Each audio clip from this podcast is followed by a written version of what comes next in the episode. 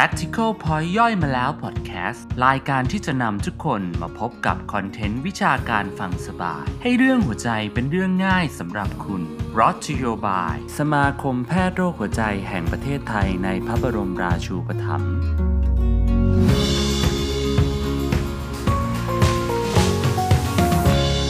ภ์สวัสดีครับพบกับผมนายแพทย์ธีรพัฒน์ยิ่งชนเจริญนะครับและนี่คือรายการ Practical Point ย่อยมาแล้ว Podcast นะครับรายการที่จะทำให้โรคหัวใจเป็นเรื่องง่ายสำหรับคุณนะครับและในวันนี้นะครับเราก็ได้ดำเนินมาถึงเอพิโซดที่11แล้วนะครับวันนี้เราได้รับเกียรติจากแขกรับเชิญของเรานะครับรองศาสตราจารย์แพทย์หญิงศิรินพิยาสวัสดิ์นะครับสวัสดีครับอาจารย์ลินครับครับก็วันนี้เราจะมาชวนคุยกันเรื่องเกี่ยวกับไกด์ไลน์ของ ESC ปี 2021 ครับอาจารย์ลินว่า device หรือว่า CRT เนี่ยมีอะไรน่าสนใจบ้างครับอาจารย์ค่ะขอบคุณจันหยงแล้วก็ทีมไทยฮาร์ทนะคะไกด์ไลน์ 2021 นี่ก็มีความน่าสนใจหลายอย่างเป็นไกด์ไลน์ที่ address ข้อสงสัยปัญหาต่างๆแล้วก็ device ชนิดใหม่ๆที่เราใช้กันมาพักหนึ่งนะคะซึ่งต้องบอกว่าถูกใจ clinician มากนอกจากนี้แล้วไกด์ไลน์ยังพูดถึงวิธีการทำพัฒนาการ procedural management พวกนี้ซึ่งไม่เคยพูดในไกด์ไลน์อื่นๆมาก่อนถ้ามองในมุมรวมไกด์ไลน์นี้ก็ดูทันสมัยอ่านง่ายกราฟิกสวยค่ะใครอยากอ่านแม้ว่าจะเป็น90หน้าประมาณ90หน้านะคะก็ดูโอเคนะคะอ่านได้เรื่อยๆไม่ได้มีอะไรที่ซับซ้อนแล้วก็ตอบโจทย์หลายๆอย่างค่ะครับอาจารย์ครับมีส่วนหนึ่งที่เกี่ยวข้องกับ pacemaker ครับอาจารย์ว่ามันดูเหมือนเรื่อง waiting time อะไรเงี้ยครับมันมีการ revise อะไรในส่วนนี้อาจารย์ช่วยอธิบายหรือว่าอาจารย์มองยังไงเรื่องนี้ครับอาจารย์ค่ะจริงๆต้องย้อนนิดนึงว่าไกด์ไลน์ก็ได้ address เรื่อง device ใหม่ๆหลายส่วนแล้วก็พูดถึงที่เรารอกันมานานคือการใส่ pacemaker ในคนไข้ tower จะเรียกอะไรดี tower transcatheter aortic valve replacement ซึ่งเป็นกลุ่มที่เอ๊ะตกลงจะเอายังไงแนวทางของไกด์ไลน์ใหม่อันนี้ก็คือถ้าคนไข้เป็น AV block หลังการทำหัตถการไม่ว่าจะเป็น tower หรือผ่าตัดหัวใจ bypass หรือ post MI ถ้าเป็น AV block ให้รอสั้นลงนะคะแต่เดิมอาจจะรอ7วันเดี๋ยวนี้ออก5วันก็ได้เพราะอะไรเพราะอยากให้อยู่โรงพยาบาลสั้นลง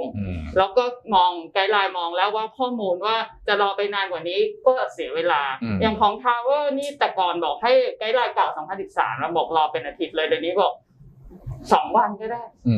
48ถึง72ชั่วโมงอะไรประมาณนี้นะคะแล้วใส่ได้เลยถ้ารู้สึกว่ามัน persist มากไปกว่านั้นคนไข้จะได้กลับบ้านเร็วขึ้นในทางตรงข้ามถ้าเป็นคนไข้กลุ่ม sinus node dysfunction นะคะไม่ว่าจะเป็น post heart transplant ที่มี chronotropic incompetence หรือ sinus node dysfunction หลัง cardiac surgery รอไปนานๆเลยค่ะ6อาทิตย์ก็ได้เพราะว่ามีแนวโน้มที่จะ improve แล้วการที่เอาคนไข้ sinus node dysfunction ส่งกลับบ้านไปเนี่ยก็ไม่ได้อันตรายเท่ากับคนไข้ AV block นะคะเรื่องเกี่ยวกับanticoagulant ที่แบบคนไข้ทาว่าแล้วก็จะมาใส่ตัว pacemaker ก็ไม่มีปัญหาอะไรคือตอนนี้ต้องบอกว่าเทรนด์ใหม่ของการใส่ pacemaker ในคนไข้ที่มี anticoagulation ก็คือ no bridging นะคะยาเป็นครั้ง no bridging กิน warfarin อยู่มี mechanical valve ก็ทำ through ไปค่ะหรือจะเป็น no act ก็สามารถทำ through ไปได้เลยเพราะพบว่าการที่เราอะไรอ่ะกระปิดกระปอยหยุดฉีดอะไรพวกนี้นะคะทำให้เซนของ bleeding มันเพิ่มขึ้นแล้วก็ไม่ได้ลดสโตรกนะคะได้ครับอีกคำถามหนึ่งอยากจะถามออรินเรื่อง CRT ครับอาจารย์ดูเหมือนกับมีการเปลี่ยนแปลง indication นิดนึงในเรื่องของ heart failure โดยเฉพาะกลุ่มที่แบบ Left Bundle ที่อาจจะ QRS ไม่ได้กว้างเท่าเดิมตรงนี้อาจารย์มองไว้ยังไงครับคือจริงๆข้อมูลอันนี้ก็พูดกันมาพักหนึ่งแล้วนะคะเรื่องของQRS duration จริงๆ ACC ก็ได้ address ประเด็นนี้สำหรับคนที่ยังไม่ได้ตามเรื่องนี้นะคะในคนไข้ที่ใส่ CRT benefit ของ CRT เห็นชัดมากในคนไข้ที่ QRS กว้างกว่าแคบนะคะแล้วก็ Left Bundle มากกว่า Right Bundle จริงๆก็มี sub analysis ของ Life Study มาพูดกันอยู่แล้วในคนไข้ Left Bundle QRS ต้องกว้างเท่าไหร่กว้างเกิน130เบื้องต้นกว้างเกิน150ยิ่งดีใน Right Bundleต้องอย่างน้อย150เลยนะคะเพราะว่าอะไรจริงๆคนไข้ไรท์บันเดิลใส่ CRT อ่ะไรท์บันเดิลเพียวๆแล้วใส่ CRT ก็ไม่ค่อยได้ประโยชน์อยู่แล้วนะคะเพราะว่ามันอยู่ข้างซ้ายสายมันอยู่ซ้ายไรท์บันเดิลมันบล็อกที่ขวาแต่ถ้า QRS เกิน150ในไรท์บันเดิลอาจจะได้ประโยชน์เพราะว่า Right Bundle ที่ QRS เกิน150มันไม่ใช่ Pure Right Bundle แล้วน่าจะมี Delay Connection ใน Left Ventricle ด้วยอันนี้ก็คือได้ประโยชน์อีกประเด็นหนึ่งที่ต้องฝากเน้นย้ำสำหรับเพื่อนๆพี่ๆน้องๆที่ดูอยู่ทางบ้านนะคะคือ QRS น้อยกว่า130ไม่ใส่นะคะเป็นคลาส3ไม่ใช่ว่าใส่แล้วไม่ได้ประโยชน์นะคะใส่แล้วมีข้อเสียซะด้วยซ้ำเพราะฉะนั้น QRS น้อยกว่า130ถือเป็น contraindication อีกประเด็นหนึ่งอันนี้อาจจะสัมพันธ์กับดันหยงด้วยคือไกด์ไลน์อ่ะมาพูดถึงคำว่า optical medical treatment ซึ่งเดิมบอกว่าอะไร6เดือนของ ICM หรือจะ3เดือนหรือจะ9เดือนใน DCM ซึ่งไกด์ไลน์บอกว่าอย่าไป define มันเลยเพราะตอนนี้ optical medical treatment ใน heart failure มันรวมถึงไหนยาใหม่ๆแล้วก็มีจะเอาอีกกี่ตัวนะคะตัวนี้ตัวนั้นแถมยังมีข้อมูลบอกว่าสมมติว่าคุณให้ Left Bundle LV ไม่ดีให้ยาไป LV มันจะดีขึ้นประมาณสัก 2% ครับแต่ขณะที่ QRS ถ้าคุณให้ QRS ปกติถ้ายาไป LV อาจจะดีขึ้น 10% หรือ 20% นะคะเพราะฉะนั้นจะรอไปทำไมจริงๆเทรนด์ของคนวงการ EP จะมองว่ามี Left Bundle แล้วอ่ะเหมือนหัวใจมันนิสัยไม่ดีแล้วมันไม่สามัคคีแล้วมันจะเข้าไรไปเข้ามันไม่บีบแล้วเราจะปล่อยให้มันเสียนิสัยไปอย่างนี้นานๆก็ไม่มีประโยชน์อะไรนะคะจัดการเลยใส่เร็วๆปรับพฤติกรรมปรับทัศนคตินิดนึงควรจะทำตั้งแต่ early จริงๆเชียร์ทำ early นะคะอย่ารอนานยาก็มีประโยชน์ไม่ใช่ไม่มีประโยชน์แต่ว่าแบบทำคู่กันไปทำไปเลยใช่ครับอันนี้ก็คือใช่ก็คือออฟฟิศโฮมเป็นห้องทรีทเมนต์ไกด์ไลน์ก็เลยทิ้งไว้ว่าจะเอากี่วันกี่เดือนกี่ปีไปคิดเองแล้วกันไม่ได้มีตัวเลขในการดีจะรอยา5ตัวเดี๋ยวนี้ต้องกี่ตัวนะ7ตัว4ตัวอะไรอย่างเงี้ยก็ไม่รู้จะรอไปทำไมเนาะครับอาจารย์ครับขอบคุณมากครับคำถามซึ่งอันนี้ดีนะครับเพราะว่าไกด์ไลน์ Heart Failure กับไกด์ไลน์ของ EP ตอนนี้ก็ align ให้เขียนเรื่องนี้ตรงกันแล้วคราวนี้อีกคำถามนึงคือเป็นเรื่องของ practical เรื่อง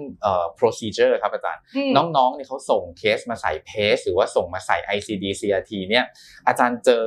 ประเด็นอะไรที่อาจจะบอกอยากจะเตือนไปที่น้องๆที่ส่งมาที่เป็นแบบอาจจะเป็นข้อผิดพลาดหรือว่าอยากจะบอกน้องๆก่อนที่จะส่งเข้ามาทำไหมครับอาจารย์ต้องบอกว่าส่งมาเราเลิฟทุกคนนะคะรักทุกคน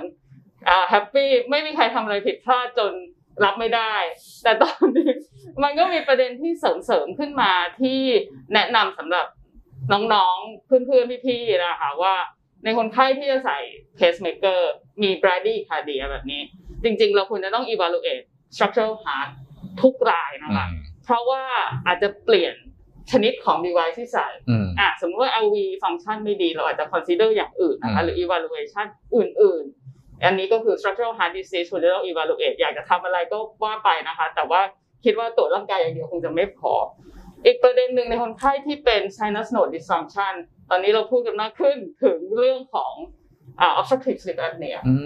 ซึ่งเขาบอกว่ามันก็สัมพันธ์กันกลางคืนนอนๆแล้วก็ bradycardia โดนหรือเปล่าไม่รู้นะคะบางคนส่วนใหญ่โสดนอนคนเดียวอาจจะบอกไม่ได้ก็ไม่รู้ทำไงเหมือนกันมีแอปค่ะตอนนี้มีแอปเรคคอร์ดได้อะไรว่าโกรธหรือเปล่าก็อาจจะต้องพึ่งแอปพึ่งคนข้างๆไม่ได้อะไรอย่างเงี้ยอันนี้ก็อาจจะต้อง evaluate นิดนึงก็เป็น2ประเด็นหลักๆที่ฝากไว้นะคะครับก็ส่วนตัวก็เคยเจอมีเสริมนิดนึงก็คือพวกกลุ่มที่เป็น Persistent Left SVC ก็คือ Echo เนี่ยครับบางครั้งก็ต้องดู Coronary Sinus ดีๆนิดนึงเพราะว่าก็ส่งผลต่อเวลาอาจารย์ใส่ไอ้ตำแหน่งของก็ใส่ได้อยู่แต่ให้เขารู้ก่อนก็คงจะดีกว่าที่มารู้หน้างานอะไรอย่างเงี้ยนะครับหลายๆครั้งกลับมาดูอ้าวเสียโตมากอะไรอย่างเงี้ยครับอันนี้ต้องบอกน้องๆ Echo นิดนึงก็น่าจะเป็นสุดท้ายแล้วนะครับว่าในแง่ของ device ใหม่ๆครับอาจารย์ก็คือว่ามีอะไรน่าสนใจไหมครับเกี่ยวกับไกด์ไลน์นี้ครับอาจารย์ก็ต้องบอกว่าไกด์ไลน์ได้ address device ใหม่ๆแบบที่เดิมเหมือนจะแบบกักไว้ไม่ยอมพูดถึงรู้สึกว่าใหม่เกินไปเดี๋ยวจะกลายเป็นขายของอันนี้เราก็อ่านใจไกด์ไลน์ไม่ถูกนะคะรอบนี้ไกด์ไลน์ก็เขาเรียกอะไรอันกักไม่กักแล้วก็พูดถึง address ถึง indication ของ device ใหม่หลักๆ2ตัวที่อยากจะฝากไว้ก็คือ Leadless pacemaker กับ His bundle pacing Leadless pacemaker ก็ใช้กันมานานเกิน5ปีแล้วนะคะก็จะเป็น pacemaker เล็กๆเหมือนตะกุดใส่เข้าไปใน Right ventricle ไม่มีสายใน subclavian system ไม่มี pocket เพราะฉะนั้นตามชื่อตามลักษณะการใส่ก็จะมีประโยชน์ในคนไข้ที่เส้นตันนะคะแขน2ข้างข้างนึงอาจจะมีเพิร์มแคทอีกข้างนึงอาจจะเคยทำอะไรมาก่อนแล้วเส้นตันและเราก็ไม่มีแขนที่3หรือแขนที่4ถูกมั้ยเรามี2แขน จะคนไข้ heart block มาจะทำยังไงก็ leadless pacemaker ถือเป็นออปชันในกลุ่มนั้นนะคะขึ้นเป็น 2A indication ส่วน his bundle pacing ซึ่งร้อนแรงมากนะคะในวงการ EP เวลาทำ conference มีหลายเคส his bundle ที่คนล้นห้องอ่ะ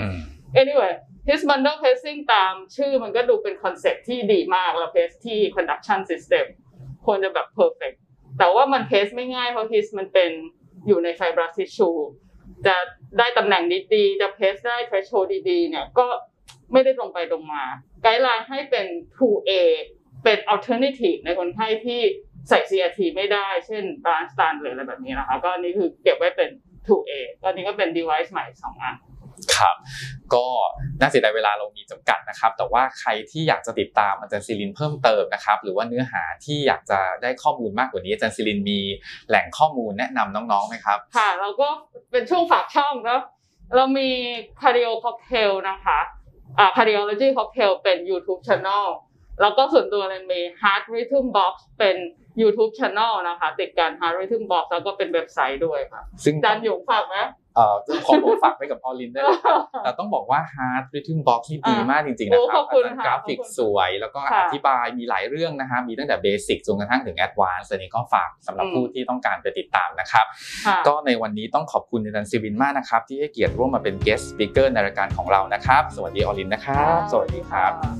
สำหรับช่องทางการติดตาม Practical Point ย่อยมาแล้ว Podcast ของเราผู้ฟังสามารถติดตามได้ทาง Apple Podcast Spotify YouTube และเอพิโซดไปจะถูกพับลิชบนเพจ Thai Heart นะครับคุณผู้ฟังสามารถกดติดตามรายการของเราได้ในทุกๆช่องทางเพื่อที่จะไม่พลาดเอพิโซดใหม่ๆนะครับเอพิโซดหน้าถ้ามีเรื่องอะไรที่จะมาย่อยกันเดี๋ยวรอติดตามกันนะครับสวัสดีครับ